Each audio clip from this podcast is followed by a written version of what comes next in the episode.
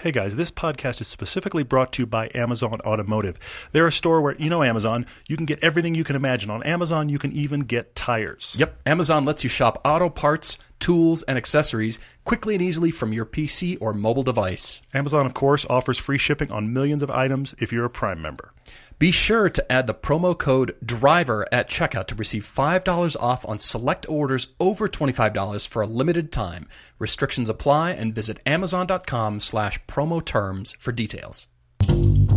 Life might hand you budgets, schedules, family, and responsibility. But driving shouldn't be just another chore. We're here to help you find a car you love. Something that fits your budget and your needs, but is fun to drive and makes you look back. I'm Todd. I'm Paul, and this is the Everyday Driver Car Debate. Jumping right in, have you seen the latest news from Volkswagen? Their warranty is a mea culpa of sorts. Well, their warranty. Let's let's be honest. Their warranty is two things. They've got this big warranty news, and it is big. Like industry wide, this is pretty big warranty news. It's simultaneously. By the way, please forget about Dieselgate. But you know what? It also solves. It also solves the fact that you and I over there. When we talk about Volkswagens, what do we say? The the GTI is a great example. Fantastic car, great to drive, lots of great things about it, a lot of value for money. And everyone we know with one, it's a dice roll. It may Well, run yeah. great, or after 60,000 miles, it could be a money pit. And they've done a great warranty to address that too. Yes, they have. So, what we're talking about is Volkswagen's announcement that they are expanding their six year, 72,000 mile warranty to cover nearly every new 2018 Volkswagen. It's called the People First warranty, whereas before it was called the Profits First warranty, more popular inside done. Volkswagen than much more popular. You know, with all of us inside the, the, Volkswagen buy group. Yeah, the product. Well, but two two interesting things here. Seven year, six years and seventy two thousand miles is one of the longest warranties in the business. and it's past that 60 year, oh, It's sell the that 60 car or you have is. to turn it into a it's, money it's, kind it's of a full year past mark. that 60,000 mile. We're not sure. But, but that's a really long warranty. And the other thing about it that's interesting, let's go back to, I want to talk about this in relation to Hyundai, because Hyundai is known for their 10 year, 100,000 mile. Yes. And there's yes, two things are. I want to touch on with that. The first one is the fact that in most cases, that warranty was original owner.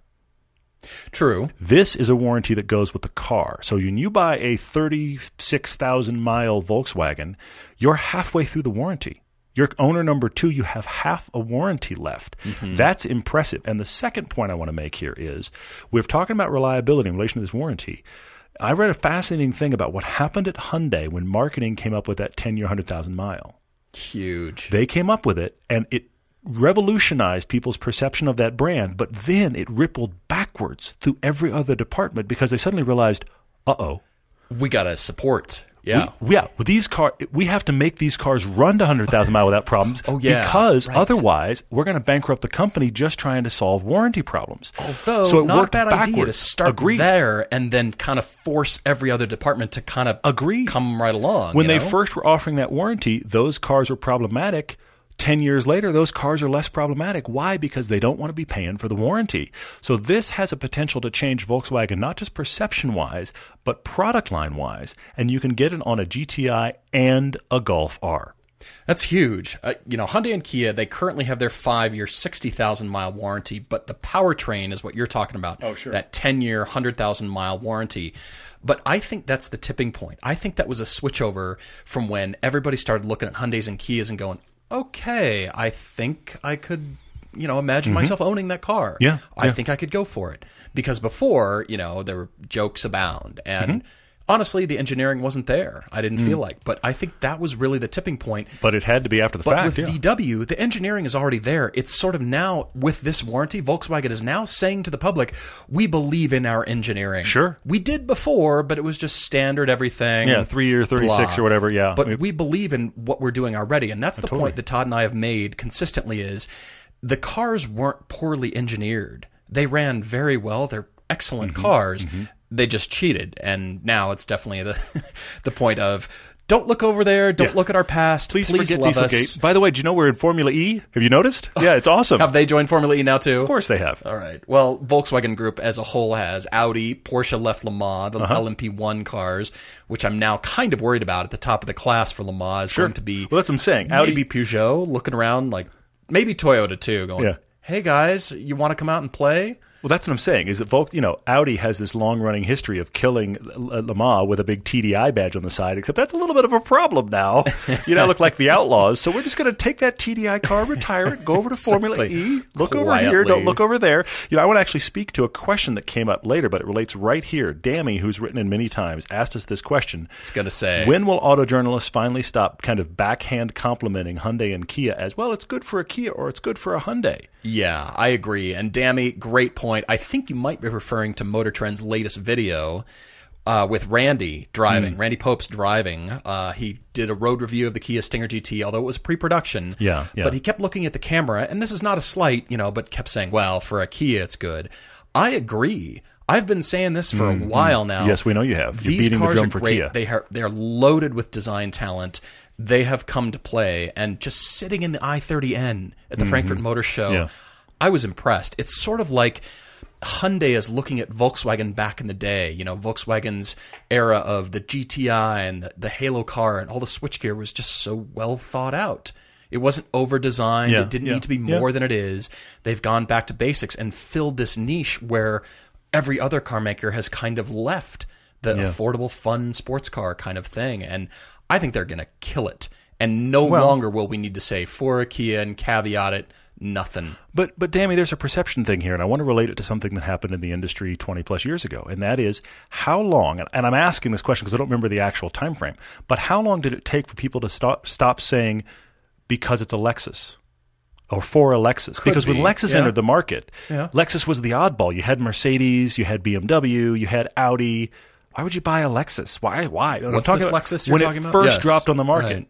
It was like, well, it's it's kind of good for a Lexus, you know, compared to for a Toyota product compared to the Mercedes. It's kind of good. How long until Lexus stood on their own two feet? Now, partially it was because of their reliability and their service. It's the reason my mother-in-law keeps going back, and many many others. But I mean, you know, at least a decade, maybe two decades went by before that quit being a caveat. Also ran, and it just became Lexus's new. This is great.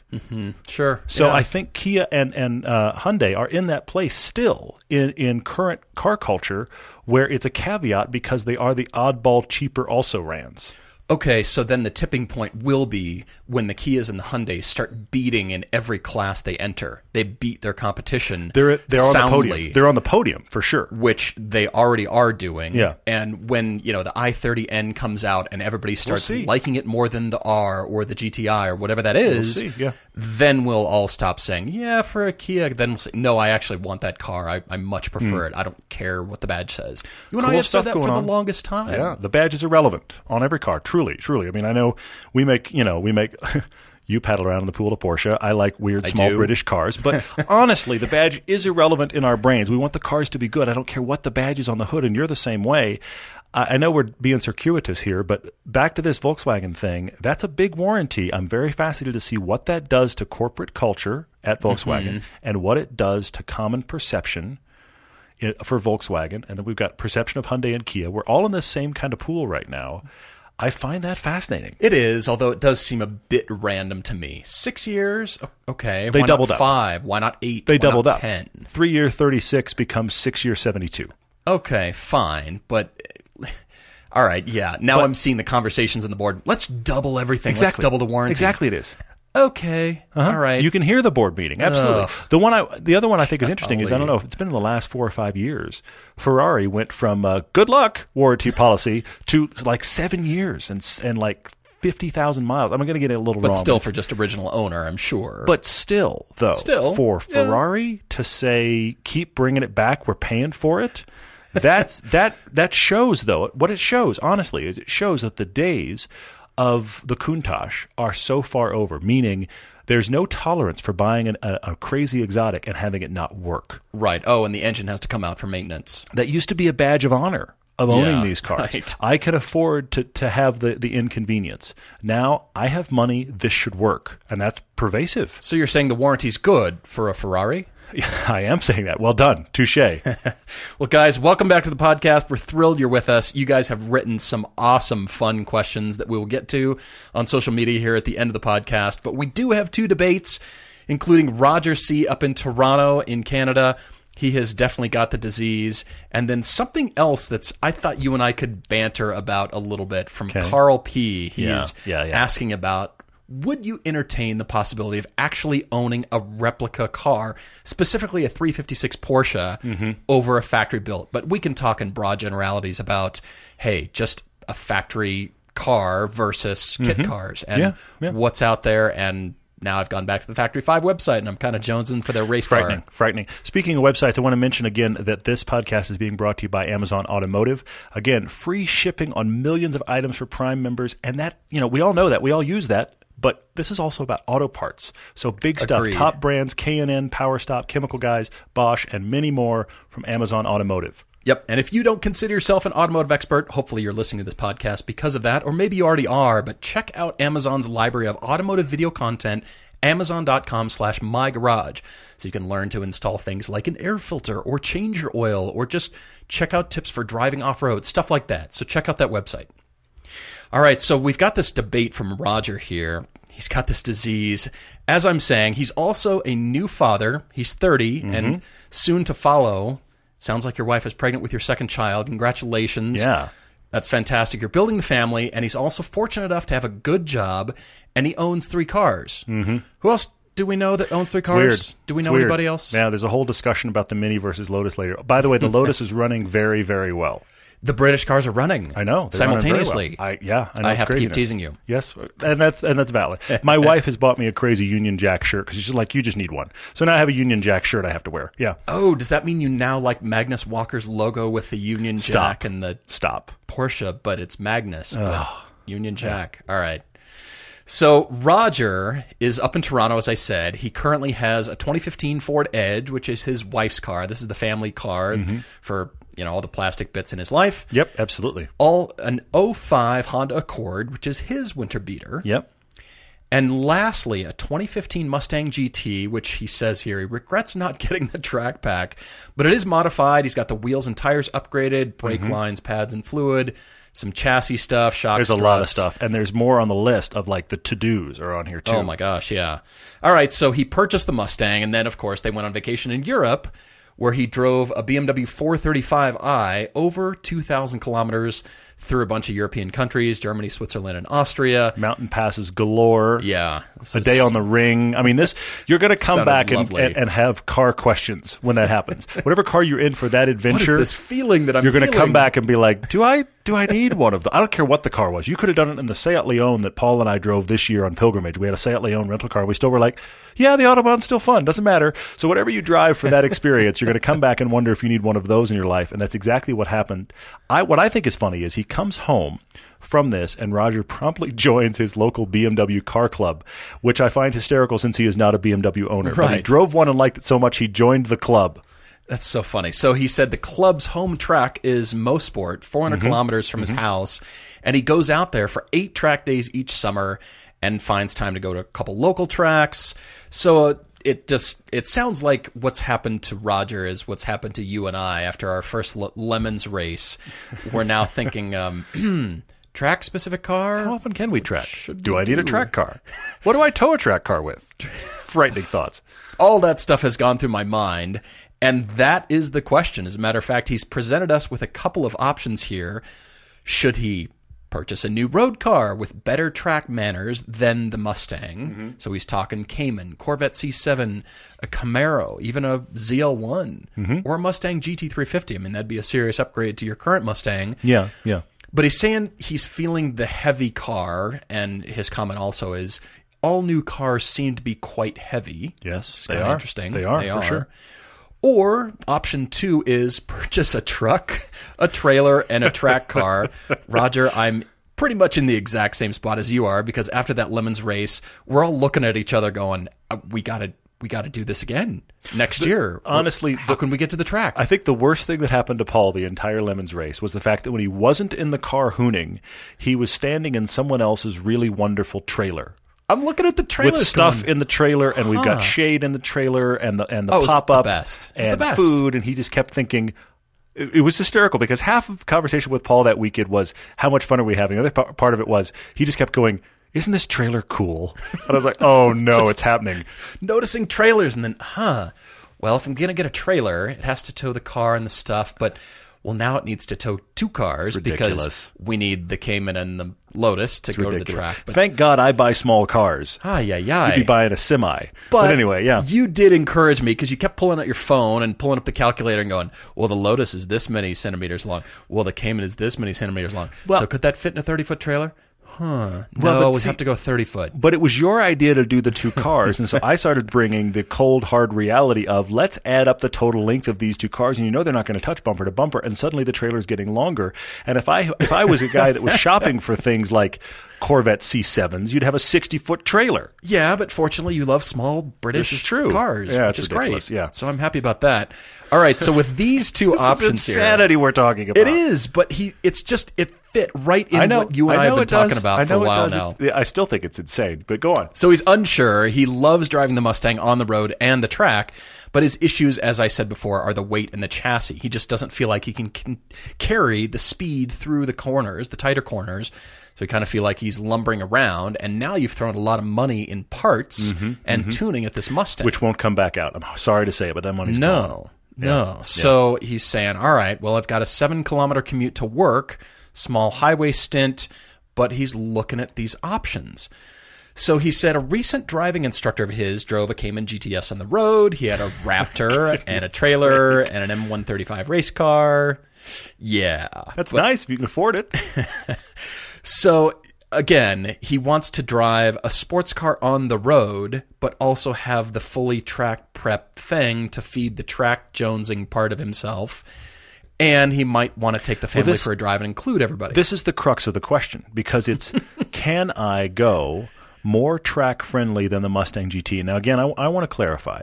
It's not that the Mustang GT has not been fun on track. It's not that it's not a track worthy right. car. We did that Mustang GT uh, one day school out here at our local track and loved it. So certainly it is a track car, but he's just realizing once you get out there, you start tracking, feeling a light car that's very chuckable is very satisfying on the track and that's the thing the mustang's missing. So he's wondering mm-hmm. about trying to get that more focused chuckable reality while still keeping it roadworthy or can, do we have to chuck all of this out and go tra- crazy focused track car and separate different daily driver? There's some questions here that we have for you, Roger. First of all, the Mustang and the Accord, if you were to get rid of both, he could get about thirty-five thousand for it. Mm-hmm. So his budget right now is around fifty thousand Canadian. Mm-hmm. all right, which is a healthy budget. it is good But that'd have to be divided into truck, trailer, and race car. that's problematic So, yeah, I'd love to push on that budget, but I'm going to be calm. I'm going to just calm down over here. And of course, now he spends all his free time researching roll cages and racing seats and harnesses. So the the thing has been established that you're good at finding parts and bolting them onto a car. for sure You have proven sure. that Yeah, you're yeah, yeah. good at doing that. You've done it with a Mustang. I I'm kind of waffling. You haven't mentioned anywhere on here about yes, you'd like to take the family, but has the wife approved? Has your wife approved? Hello, Roger's wife. Ha, has Well, approved true. his And- thinking here. And honestly, I'm wondering how paramount that discussion is because let's be honest. Let's be honest. You and your wife and two kids in car seats takes you right out of small trackable cars. oh yeah, yeah, yeah. I mean, the It closest puts you, in a can get- Mustang GT, which you have. Well, at, at least though, but if we're talking rear-facing child seat, you're not even in that. The whole family's not even going in that. Unless everybody's No, small, no. okay? Because these back seats of two plus twos, Mustang's a great place to start. These back seat of two plus twos cannot handle mom and dad in the front seat and rear-facing child seats in the rear, a couple of rear-facing child seats, unless somebody in the family is small. Hopefully, Mm-hmm. the whole family is small. And I say that as a big guy, where anytime I get in a two plus two and put the seat in my driving position, no one with legs is behind me. And if you've got a rear facing child seat, you've got to have clearance far beyond most people's legs. So I am kind of hoping that the long term thinking here is that because you have that edge, that is truly the family car. And this one maybe gets some other family use, but probably doesn't because that gets us into what I would consider cars that are still really viable for your discussion. Sure, and the the thought process that's going through my head right now is if you're going to track a car and mm-hmm. you're doing as many track days, because the difference here is that you're part of the car club, the BMW car club already. Mm-hmm. You are doing eight track days every summer and you're doing other local tracks. So you have proven also that you're going, you're getting out there. You're mm-hmm. not just, it's not a pipe dream. You're not just, Sure, totally. you know, in love with being in love or in love with the fact I might go I might go track. No, he is tracking. You're right. You You're right. actually are. So that's what's influencing my thought process Okay, here. okay. And then if you're going to do the track thing, get a track prepped car. Right tool for the job. You don't see sushi chefs using paring knives to prepare your food, right? Fair, they have fair. specific tools. Yeah, Same thing for mechanics. You get what I'm talking about. So I'm thinking about this. It might be dangerous because I'm thinking the same thing. I'm thinking about option two, this truck, trailer, and Hmm. track ready car Funny. Of course you are. because I mean, imagine you're trying to go something that does it all. Can it be done? Can we suggest things that could do the double duty as you mm-hmm. refer to? Yes, but you've already suggested them, and I'm thinking something lightweight, something you know, get that truck and trailer, and this is the time in your life to be able to do it if you've got the budget. Yeah, yeah. And again, coming back to the fact that you already are doing the track thing. You're not just toe in the pool. I might go. Sure. Yeah, yeah, If you had sure. said that, Roger, I would have said, get a car that does double duty. Mm-hmm. I would have steered you that direction, pun intended. I would not have suggested get specific equipment for this, but it sounds like you love it. And so if I say if you can, Mm-hmm. you have the means. Highly recommend you picking one up. Yes. highly Go recommend back you to pick all Ferris three again. Yes, for sure. So that's where I'm at. Yes, now the problem comes down to race car Mm-hmm. and which car should that be? The truck and the trailer, there's zillions of options. I'll leave that to you for how long and you know how much weight you want to pull and all that stuff. But now we're talking what kind of track car could you do? And if but if you go old pickup that'll run and you go exposed just tow behind a trailer that fits a small car, this is a fairly comparatively we're talking about a trailer just to tow to the track. I w- realize, which is already weird, but it, it, it's a fa- fairly affordable. You could get yourself a beat down pickup that will do tow du- duty and an exposed single car trailer for fairly cheap. Could cheap. be an open trailer because Yes. here I am thinking enclosed. You think enclosed, but we're talking about just track. Let's get out there. Why not have an exposed single car outdoor trailer? That's not that expensive comparatively. If you're Mm-hmm. really going to go that route, I'm not going this route. I'm going single car, but please continue. You are. Well, that leads me to race cars, I said. And what is the race car that we all think of when you're getting into this? It's a Spec Miata. Absolutely, It's Absolutely. going down that Yep. road because they're inexpensive. We could talk 944, we could talk S2000, but I'm going Miata. Parts, availability, you might be able to find one from somebody getting out of this. Mm-hmm. Heck, you might be able to find the entire package car, trailer, spares, everything. Maybe, maybe. For somebody just saying, you know what, I don't have enough time, my life has changed, I've I'm moved moving, up to Spec Z's. whatever. that happens. There's a lot of options, but Yeah. I'm going for just keep it low cost right now. Mm-hmm, And you might not have to spend fifty thousand. Here I am. I mean, the words coming out of my mouth. You might have to not not have to spend your whole budget. That seems really strange for me to say that. But why not just toe in the pool and just okay? Am I really committing? Am I really doing this? Yes, I am. Okay. I've got a proper car to do it. Do you need to start with the highest horsepower craziness? not. No, of you course don't. not. No. That's why I'm leaning on Spec Miata. Start looking around for those and get something that's already built instead of throwing your money. Again, you've thrown a lot of money into parts and bits and bobs and all this stuff. You're good at it. yeah, yeah, yeah. Just, yeah, try to find something that's already there and you're going to have a lot of responsibilities ba- balancing, you know, growing family and Totally. getting to the track Totally. Yep. and all that kind of stuff. Yeah, that's hard. And then with your mounted GoPro, you can show the family your videos once you finished racing. Okay, all right. Well, I actually tried to go single car. Oh, you did? Okay. I tried to go single car that you can drive daily and still take to the track. But the big thing I take away from this, Roger, is the fact that what you're wanting is that light, chuckable feel, mm-hmm. a different, more on its toes feel, if you will, than the Mustang. Because the Mustang's got plenty of power. The current one's got a great chassis, good track car, but you're wanting something different. So I tried to figure out what are cars less than 3,000 pounds that we can really talk about that might do all the things he wants to do, which is commute and have as your normal car. You could possibly drive it year round, and then also you can take it to the track. So that started to, to really narrow things quickly. I do have to Sure. mention the Miata again because you could get now. Look again. I've already thrown out the idea of all four of you, including two rear-facing child seats. I'm kind of throwing that out, man, because I think that's that's too big an ask. I genuinely do. Maybe maybe three of you, but then who's got the fourth? So that's a problem. uh, So I'm going to just embrace Miatas because they are perfect for the daily car that can you can genuinely track, and they're light. The thing I want They you in light. is something light because once it gets light, and I say this as the Lotus owner, once it gets light, all your consumables go down. Yeah. Tires, brakes, all of it. I mean, look, we could talk about. We talked about it up one side and down the other. The E90 generation M3, that great big four door with the V8, fantastic family Totally car awesome. that can be a track car. Totally but awesome. welcome to consumables. I mean, the heavier car, the more powerful, the more speed you're going to carry, the you know more brakes and tires you're going to eat, all Absolutely. that stuff. Then you're going to think, who's your race tires, and then you're off into the weeds. Exactly. And and it's all about the money, which is a problem. So I'm going light. So definitely, definitely the Miata. If you want something a little more all around usable and nicer, first gen Caymans weigh 3,000 pounds. Yeah, yeah. So that's an option as well. I've been looking at Caymans, admitting that to everybody. I know. Nobody. I no own a one- Cayman, I'm ad- looking at admitting Caymans. what? That's not a surprise to What is anybody. wrong with me? Yeah, it's frightening. Golly.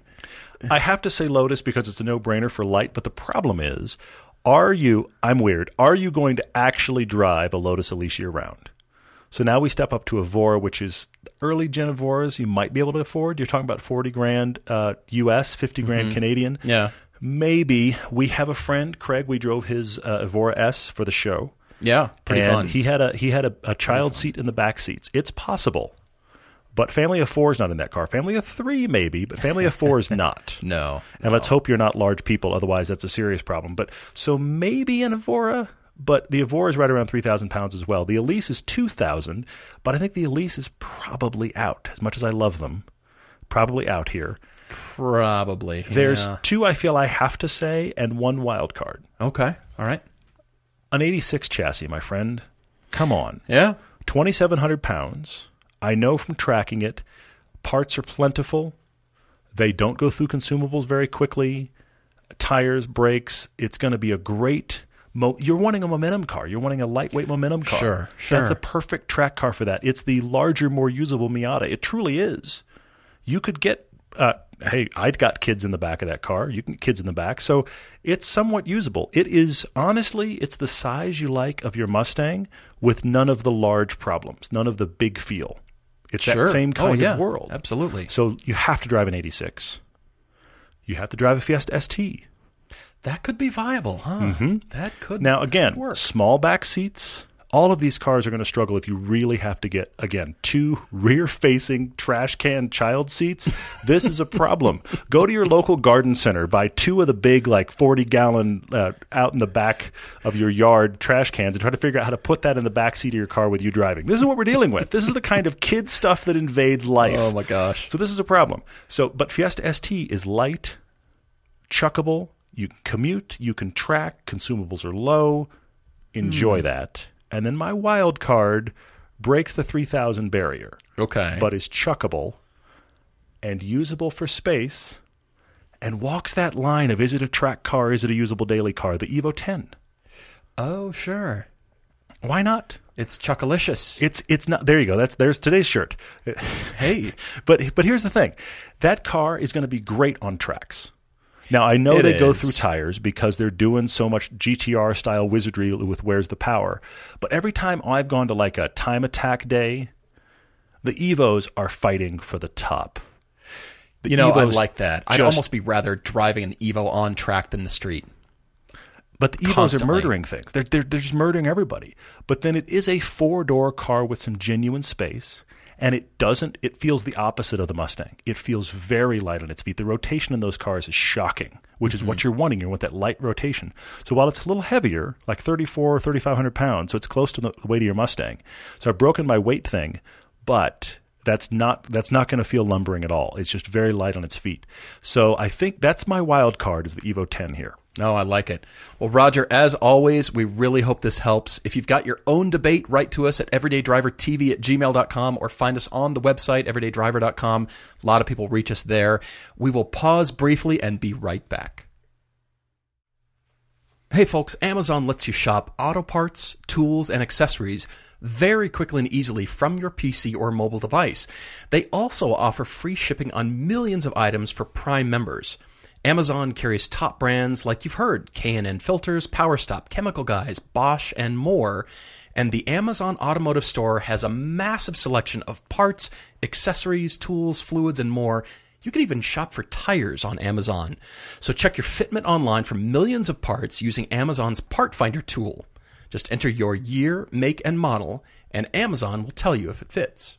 You can buy with confidence there. You can use customer Q&As, you know, all the reviews of everything on Amazon. They're there for auto parts too, so that's really cool. You can get the right part the first time. You're not an automotive expert. That's okay. You can check out Amazon's library of automotive video content. You can find that at amazon.com slash mygarage. Honestly, didn't even know that existed, and there it is. You can learn to install an air filter. You change your oil. You want to find out how to do stuff. It's right there. In addition to where you're looking on YouTube, you can find it on Amazon. You can go to amazon.com, mygarage, again, enter your vehicle information, start shopping right now. And I'm going to say it again use promo code DRIVER at checkout to receive $5 off select orders over $25. At the limited time, restrictions apply. Visit amazon.com slash promo terms for details. Podcast One Sports presents Attack Each Day, the Harbaugh's podcast. Every Tuesday, you can hear Jack Harbaugh, We're going to attack this day with an enthusiasm unknown to mankind. Jim Harbaugh, What the hell's going on around here? and JT Rogan share their stories from on and off the field. Past guests include John Harbaugh, ESPN's Adam Schefter, and Pardon My Takes PFT and Big Cat. So don't miss an episode of Attack Each Day, the Harbaugh's podcast, every Tuesday, exclusively on PodcastOne.com and the new Podcast One app. Just a sample of what's coming to Podcast One Sports. Let's consider the secret life of the innermost nesting doll. Living most of her life in the dark, inside the other nesting dolls, she has plenty of time to think, if she could. Sadly, she has no brain. However, when an innermost nesting doll hears that Geico not only saves people money, but also has been providing great service for over 75 years, she thinks it's obvious you should switch. Because yes, switching to Geico is a no-brainer. Pity the innermost nesting doll and her lot in life. Alrighty, we've got this interesting debate from Carl P., who has written probably among the least words to us. Yes, it's in, like in two his sentences, debate. He's asking us, would we entertain the possibility of comparing a replica 356 Porsche to a similar factory build example? So an original. He can't really find any definitive information about this and really about ownership and driving it. So, you know, he's talking about Porsche prices climbing. Yes, they are still climbing, but maybe not. They might be stabilizing a bit, but it's still they're they're still very expensive, especially for 356s. These original nice ones. 356s, yeah. And 356s had their own problems in terms of body rust, and so good ones Hmm. that are repaired are expensive, and then old ones that aren't are going to fall apart. Maybe. Yeah, yeah. So he's suggesting something like the JPS Porsche 356 or Beck made cars that are certainly comparisons, but you can have them for far lower price. I mean, Yeah. we're talking low 30s for a lot of these. But he's asking us, would he have a good time driving a replica car? Should he even entertain this thought mm-hmm, or mm-hmm. go original? Should he buy the, the real deal? What do you think? Well, here here's the thing. I think the the danger with kit cars is buying into something that is cheap and terrible. Yes. That is the that is the traditional danger, and we've all seen we've all seen. pick your site, your Craigslist, your eBay, your whatever. You've all seen the person selling the quote unquote Ferrari that is built badly on some other chassis. A and you- Fiero. You, yes, but but there's but it's been on tons of others. But Fiero is a great example where you just you kind of the more you look at photos, you kind of can't believe how awful it really is. We've all seen those, but that's not necessarily what we're talking about here. But that is the danger. What we're talking about is companies that specialize in remaking the old. And the one that you see a ton in the U.S. here is Factory Five is a great one, but Kirkham and all the others that build Cobras. Mm-hmm. Co- Cobras are the big one. Chance, who used to work at Kirkham, can walk up to any Cobra at a car show and tell you who made it. Oh, yeah. He can tell you if it's an original. He can tell you if it's Kirkham. He can tell you if it's Factory Five. He just goes off and on. Superformance, He's, on he's and great on. at it. He's great at it, which is awesome. I don't have that skill, but the thing is, for ninety five percent of the people at the car show, it's irrelevant. You just pulled up in a Cobra, which brings me That's to my true. main point. What are you wanting this for? Because let's go to the crazy Ferraris, the two fifties. Okay? Oh, the real ones you're talking. the real ones, like 250 GTOs and the yeah, the fifteen to twenty million dollar cars. If you could get a really well sorted replica of that car, wouldn't you want it? Like really well sorted. Absolutely. And this is my thing about this 356. If you can get one for, let's just, I'm, I'm making up numbers, for a tenth of the cost of the real one, then you know what? It's perfect in my mind if it's if this is a known, well sorted chassis, because then you don't have to be precious and you get all the enjoyment. Can see that. Yeah. Now the problem is, A, have you driven one of these replicas? And B, have you driven a real one?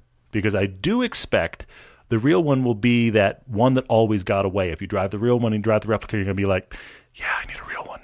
That's my concern. But I do have to think about those crazy, you know, $15 million Ferraris. And I just think if you could have a $15 million Ferrari, let's say you got 75% of that experience out of a car that cost you 60 grand. Okay. That's what I wonder about. I wonder about how much you're, how how close the replica is. My my short answer to my long-winded discussion here is why not if you're going to use it? And these cars that feel like these old analog cars, we just got done with Fast Blast this weekend driving some old analog cars. Oh yeah. Yeah yeah. That experience is so different from your modern sedan that you're going to enjoy it. Yeah. It's going to speak to you, even if it's not as good as the original. So I think that is something to latch onto. But the question is can you do this? Can you find a really well sorted one and just enjoy and not be precious? Hmm.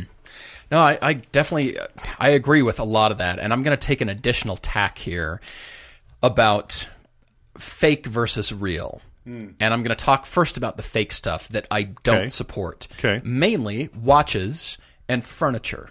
Because buying fake furniture, fake names of, you know, replica furniture and also especially watches, it actually harms the industry. So you're you're harming the people that make the real deal. Okay, just by virtue of you know proliferating that that illegal market Sure, and all that sure, stuff. yeah. And furniture too. You know, from from Charles and Ray Eames, I'm into furniture. Yes, you are. Pieces that aren't the original reissued. You know, they own the rights to that name, and they own mm-hmm. like mm-hmm. Knoll, for example, does reissued pieces. Yeah. So you know it's the real deal, even though they're making a new one. There's also continuation cars, which we can get into a little bit, which are, you know, we continue on with the serial numbers, which are the real deal, even though they're made now. Jaguar with the E types, yeah. But mm-hmm. Interestingly, I feel the opposite about replica cars because you're not necessarily really harming the market because the market is so small. And these cars are, you know, so much fun to drive, it promotes them and I, I really I see it funny enough, I see it as a big difference between, you know, buying the real deal. Yeah, but not everybody can afford that. Mm-hmm. You could apply the same thinking to watches and furniture and other things too. Yes. However, I just I don't see cars in that same category strangely because you're you're paying an homage to that car. You're you know having a fun project if you're building it yourself Yeah, yeah, yeah. um, there's there's so much more enthusiasm, and especially if the car is out of production, we, you're not really harming the production numbers or sales of that car.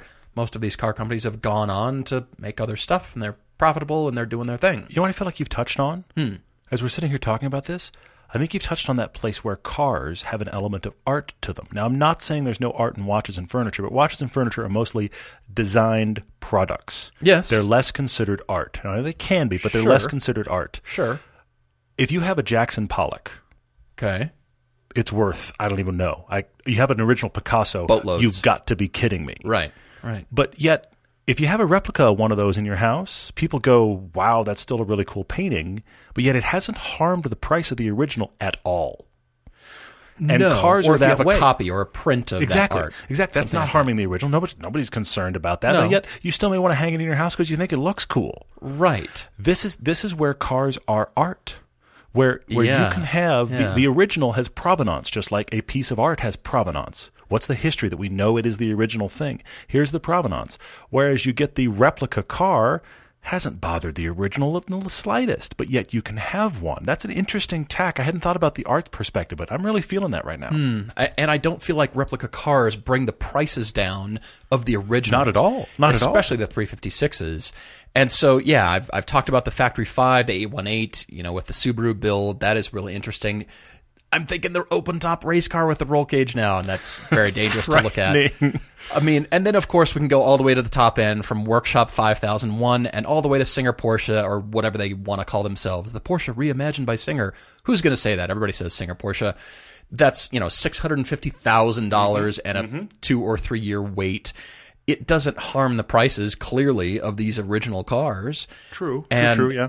You know, in a lot of cases they're made better. Maybe they're fixing, you know, little things here that were not really right to begin with and we solved it or we made it mm-hmm. more reliable or whatever. But the biggest thing, Carl, that I want to tell you is I think you're going to be less precious with a replica and you're just going to be able to go drive it and enjoy it. Agreed. Instead Agreed. of, whoa, I paid 80000 for this hardtop 356 and now I don't want to drive it because it is art Yeah. and that's all I want to do is just look Yeah. at it. I don't want to drive it. That's the crossover Mm-hmm. point is, well, it's a replica. You know what? I damaged the fender. I'll just order a new fiberglass one and Yeah. tack it on. Yeah. Done. I agree. I, I think it, it. I think it creates a conversation where what are you going to drive? There was a, an email conversation I had with one of you earlier this week where you were asking about Cayman versus Fiat 124 because the new new Fiat 124 was about the same price as the used Caymans. And I was one of the points I made in my very brief email back, but I was glad to interact with you. Thank you. Was to ask the question of which one are you going to drive more? Because if you're going to look at the Porsche as being precious, oh, it's raining out, I shouldn't take it. And you would always drive the 124, then get the 124. I want I want you driving the car mm-hmm. Absolutely. versus buying it and letting it sit. So the interesting thing about these kit cars, I think there's nothing wrong with driving a replica if you're actually going to drive it, and it puts you in the car. There's one thing I also thought of randomly here. I don't even know if they still exist, but years ago there was a company in aircraft. This is random, but follow Okay. me. All right. The the P51 Mustangs Oh, yeah. the killer, awesome fighter planes from World War Ugh. II. I mean, they just stop me every time I see one. Okay, there was a company that was building kit planes that were seventy five percent scale replicas. I remember you telling me about And this. while while I don't even know what the Mustangs cost, but they're wickedly expensive to own, to buy, to maintain, and this was essentially off the par- off the shelf parts. You wind up with something that looks like a P51 Mustang, is 75% the size. It I have to think it has to be fun to fly. Oh my And it was a yeah. fraction of the cost and a fraction of the maintenance, and everything was kind of just, do you want a Mustang? Build yourself a small Mustang. I thought that was really cool, and it's this same era of you're not bothering the, the, the originals, and they're wickedly expensive. Have most of the experience at a fraction of the cost. That's yeah, super cool, and it gets you driving. You know, you and I love talking about tires, and don't forget the Amazon Automotive Store has a massive selection of parts and accessories, tools, fluids, and you can shop for tires on Amazon. So again, go to amazon.com/slash mygarage, enter your vehicle information, and start shopping their entire comprehensive automotive catalog. And they've even given us a promo code, which is really cool. If you use driver at checkout, you, refi- you receive $5 off on selected orders over $25. So that's awesome. You can go to amazon.com promo terms for details. Guys, we're jumping into questions. As I mentioned at the top of the podcast, you have really inundated us with great ones here. And I'm going to jump in with a bit of a twist here from Jason Connor. Okay. oh, cool. Hello, my friend. Yeah, for sure. He's asking, why shouldn't one buy a Porsche? Having just bought one, Jason, it's an interesting question. Exactly. And you are kind of shooting fish in a barrel asking Paul this question. I may just have to be quiet so the two of you guys can talk Porsche, even though I know one half of the conversation is silent for the moment. I have to have you on, Jason, to talk about it. This isn't going to take very long, and I can tell you exactly why you shouldn't buy a Porsche. It's for the badge. And the problem is Well done. Well done. Los Angeles. Everybody buys one because it's expensive and it's flashy and it's a Porsche and you've arrived and blah. But the rest of us enthusiasts crave Porsches because of the racing history and the build quality. And by the way, they're mm-hmm. winning. And have I mentioned the build quality? And they're they're beautiful to look at, but I love them for the driving feel and the driving enthusiasm, not because they're expensive and flashy and it has a Porsche on it. Remember the Hollywood studio joke I told you years ago? you first move to LA, you're going to get a job in Hollywood. And you come out in your Jetta or your beat down Chevy or whatever. And you finally get a job at the studio and you're making a little money. And what do you buy? Everybody seems to buy the 3 Series BMW in either silver or black. Totally. These are your options. Yep. And then you make a little more money and become more a bigger executive. I wish this was a joke, by the way. become a little bit more executive. And now you've got like some money for a car. Well, are you going to buy the Range Rover in black Oh, or the 911 in either black or silver? Right. This is your progression. And it's frightening to walk onto a studio lot and see how much that plays out to the point there was a movie at New Line once called Simone. And if you actually see it spelled, it's Simulation One. It's Simone. It's an interesting movie. It's it's quirky. Al Pacino's in it. It's it's Andrew Niccol is the writer director. He did uh, Truman Show and some other things. No that are kidding. quite interesting. I like that. So uh, he's got some really thoughtful premises in his movies that don't always execute well, but the premises are cool. Anyway, there's one scene in that movie. I kind of liked it, but there's one scene in the movie in general that every time it was on, I laughed, and I was like, I'm one of the only people ever noticing this. But it's one of those classic they call it a process trailer. You've got a car mounted on a trailer and all kinds of cars driving around it, and the, the actors are acting like they're driving. But there's always stuff out the windows, right? Sure. In this scene, every car on purpose, every car in the scene is a silver or black 911 or silver or black Range Rover. That's all that's in the scene. every time that scene goes by, it made me laugh. Isn't Maserati entering the scene now? You know, with with the studio managers Well, and all this stuff, like Somewhat. Maserati But- now make means but that's kind of made But it. that's the oddball, though. That's still the you decided to go against the grain, for sure, for sure. nobody in the design studio stepped away from the car and actually looked at it and said, "That's ugly. We should start over." Well, Why are we that's- releasing that? That's the Levante, though. Ugh. The the Quattroporte is is a cool looking car. The Ghibli depends on your angle. Well, that's the problem because you can get the really bad angle with combined with bad lighting. And You can for sure, for sure. What is that thing? Uh, Eric wrote to us. Eric wrote to us on uh, Facebook and said, uh, "What's the biggest aftermarket part mistake you purchased for your car?" I want to speak to this real quickly, Eric, because I've realized something, and I'm going to include the FRS. Okay. In general, I wish I didn't get exhausts for my cars. Really? I had an exhaust for the 300ZX. At one point, I briefly had an exhaust for the Subaru. I had an exhaust for that FRS.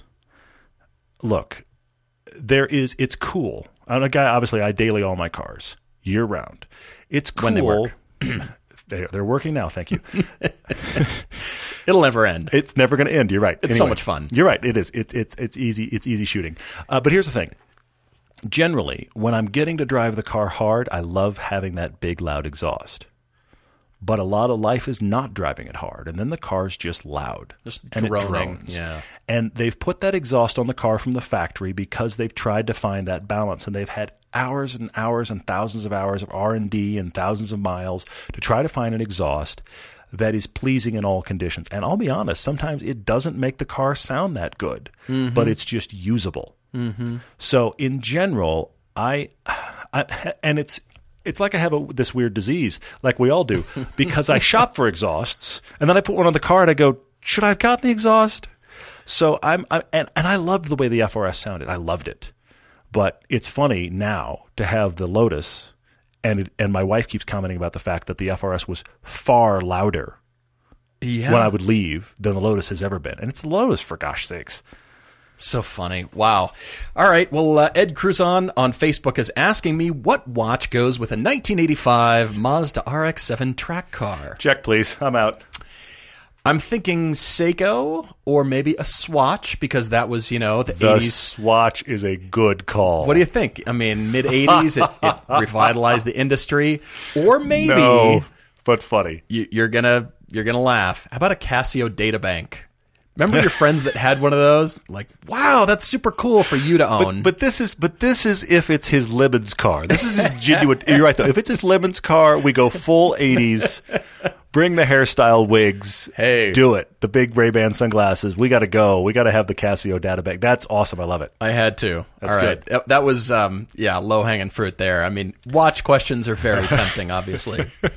On Instagram, what is Chris doing? Asked a question that's actually very very present uh, day because it happened today. He said, "Todd, what does your son think of the Mini?" Oh, yeah. Earlier tonight, I was taking him somewhere, and the Lotus. I, I fixed the Lotus problem this weekend. I, I'm I thrilled to truly fixed that. it. Yeah, You know, yeah, I was yeah. talking about how the fuel pump wasn't firing, and I was pretty sure it was the patch. It was the patch. I have now secured it. It will not cause me problems again. So I have fixed it, and also it took me half the time. Of course, it did to take all the seats and the uh, firewall stuff off the car. Second time around, I practically the seats almost feel like they're quick release now. I know how to do this. So anyway, but They're uh, not, They're but- they're really really not. But anyway, um, but so that so that's fixed.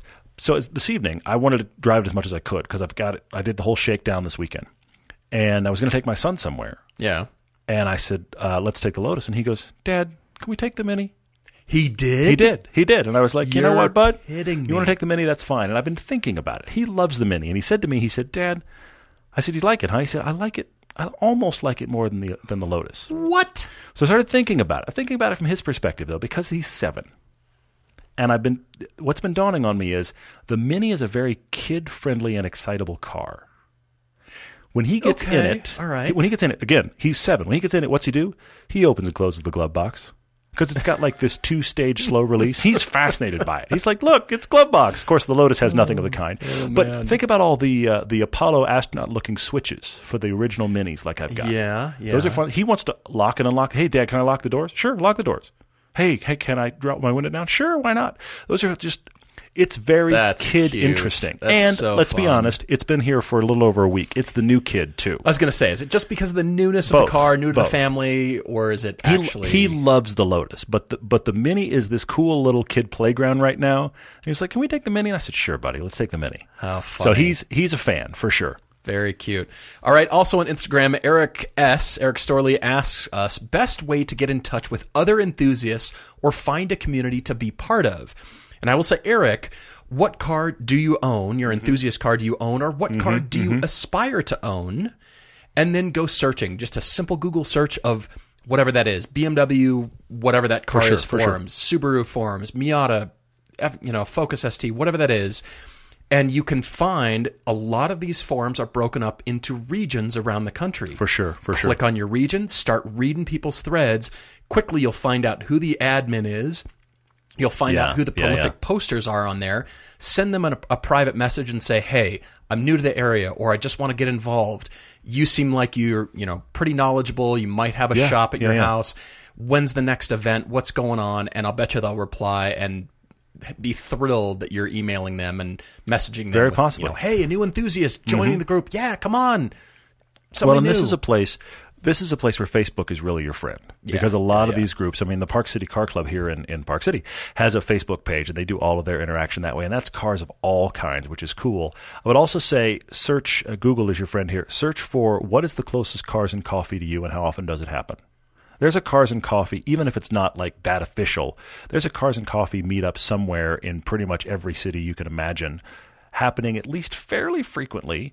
The great thing about a Cars and Coffee style event is the fact that you're going to find all kinds of cars. Mm-hmm. So just start Googling your area and figuring out if you can find that as well, because these are the places, these are kind of like the, the entry points, is what we're talking about. Because from there you can go nuts. You can start chasing autocross groups and that kind of stuff.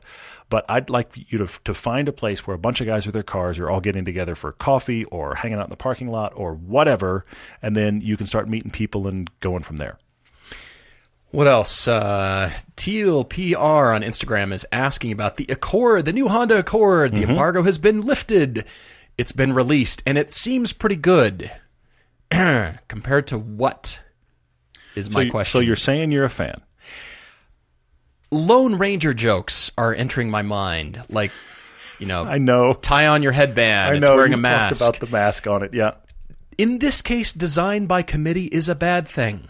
Mm-hmm. I know a lot of design studios. There's a lot of design influence. There's a lot of corporate influence. There's a lot of managerial and high up influence of, you know, you just stare at it for a long time and, okay, this is what we're getting used to. And, all right, we're going to release that.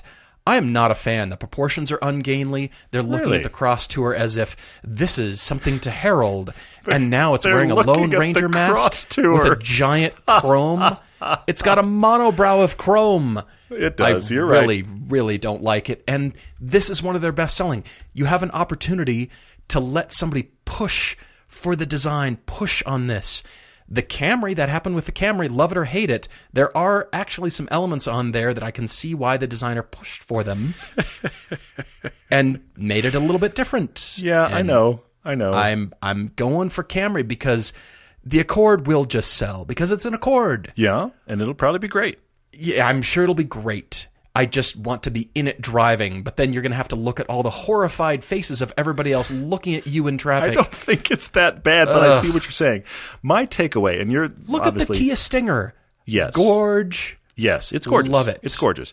I actually feel like, and we've talked about this briefly before, I actually think this Honda Accord reminds me in a lot of ways, it feels Audi A7 ish with the exception of the front end. And I do agree with your Lone Ranger comments on the front end.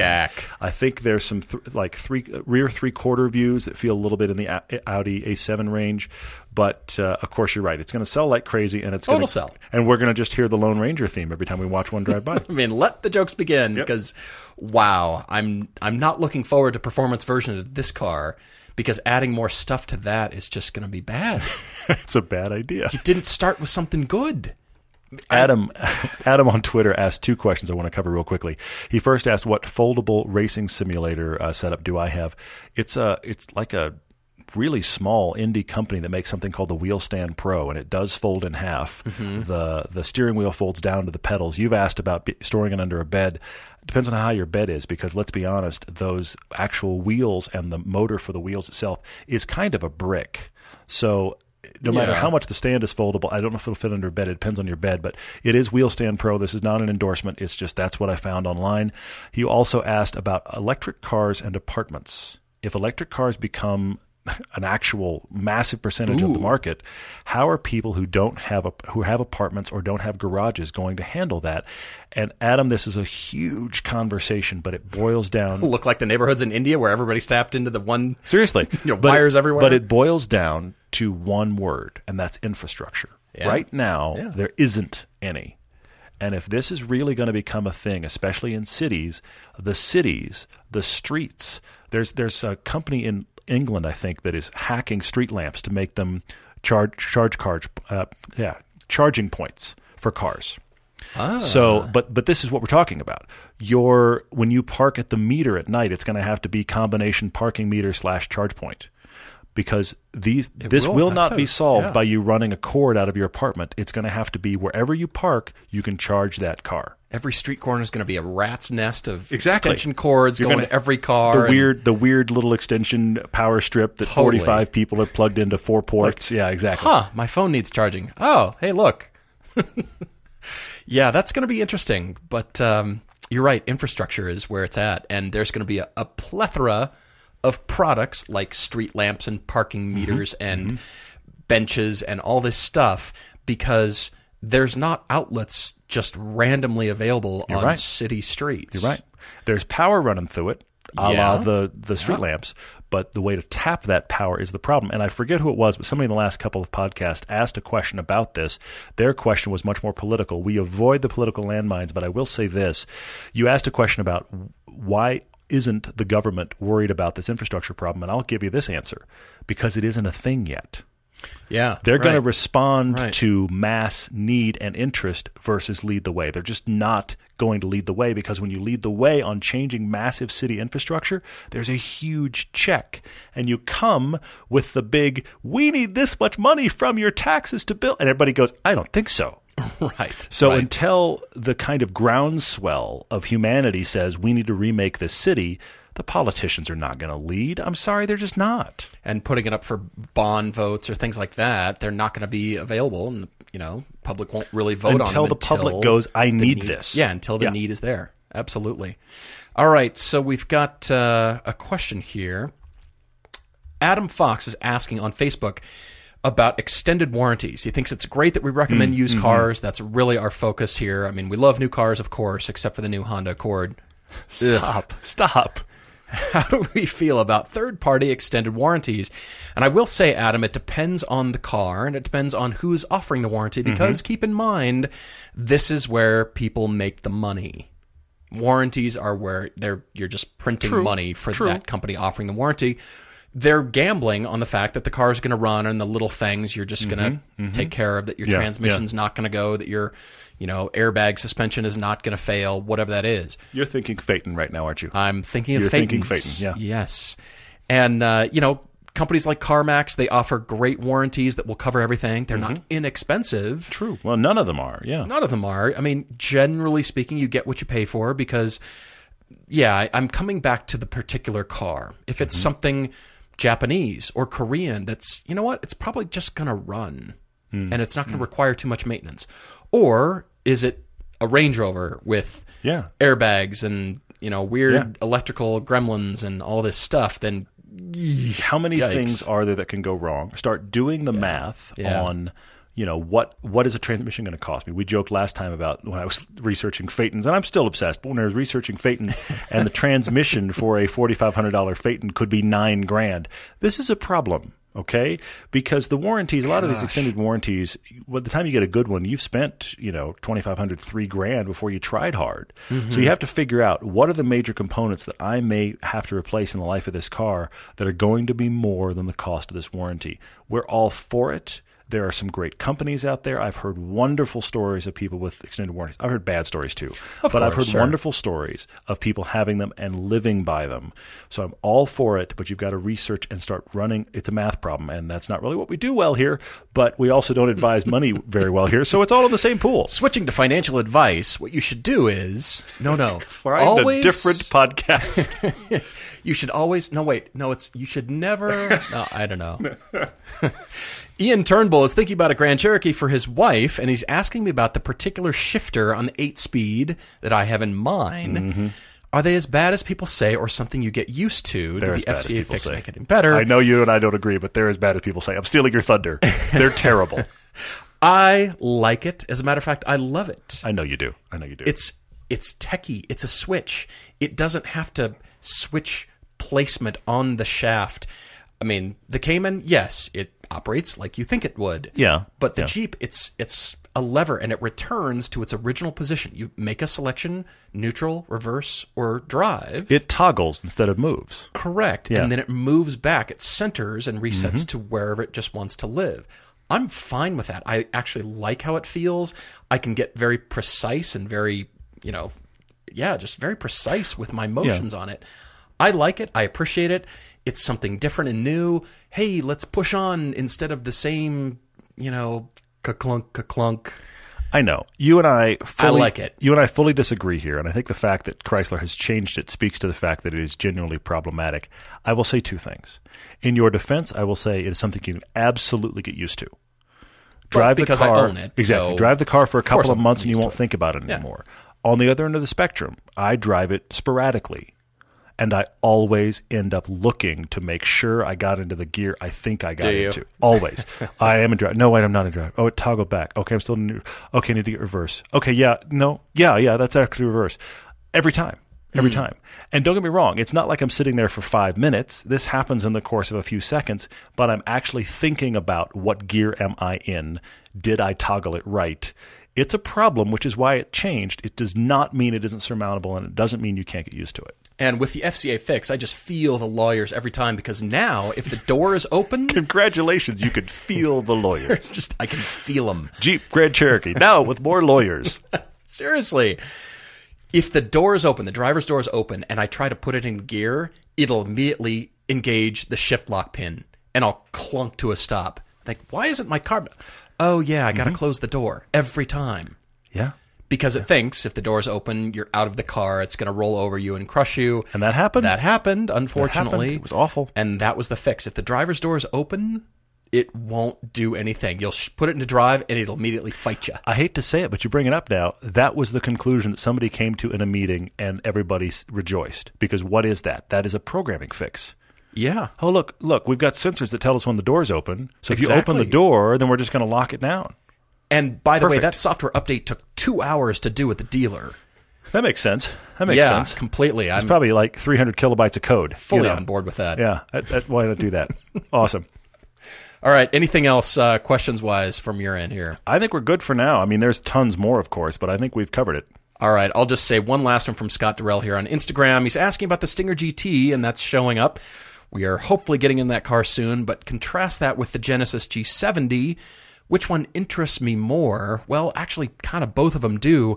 But That's keep in not a surprise. mind, the Stinger is to the Genesis as the Cayman is to the 911. Little brother's never going to usurp Big Brother in Fair. terms of luxury and Fair. price and all that stuff, but it is good. So they both intrigue me for different reasons. Sure, I see that. G70 on the top end as a you know seven series competitor or something like that, but Stinger GT for the dynamics. So mm-hmm. I'm I'm interested in both, even though yes. Platform drive it. sharing, component sharing, Yep. all that kind of stuff, and uh, it it should be very intriguing. Getting good reviews so far.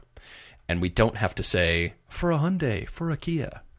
No, Anyway. it's just it's just interesting. Period. I totally agree with you. Absolutely. Well, guys, thank you again. Thank you a million for listening, for watching, for following along. We really appreciate it.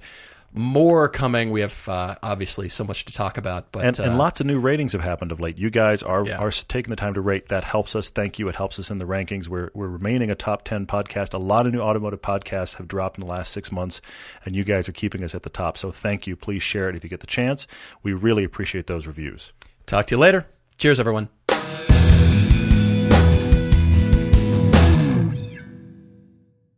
Geico presents eyewitness interviews with inanimate objects. This is Brian Bruno live on the scene of a recent windstorm, here to describe the event, the chest of drawers. There's a storm howling outside, so I thought I'd stay in and watch a rom com. Five minutes into the flick, a tree branch slams through the window. Were you hurt? I just got a scratch on my chest. Your chest of drawers can't help you in a windstorm, but the Geico Insurance Agency can help you get covered for personal property damage. Call Geico to see how affordable homeowners insurance can be. ADT can design and install a smart home just for you, backed by 24 7 protection. A new smart home at your service, customized for your lifestyle. Set up custom automations unique to your home to automatically do the things like lock the doors or set the thermostat when you leave. Even close your garage door from virtually anywhere. ADT will set up your home with multiple smart home devices and security features like indoor and outdoor cameras, locks, lights, and garage door control, even video doorbells. Visit ADT.com slash podcasts to learn more about how ADT can design and install a secure smart home just for you.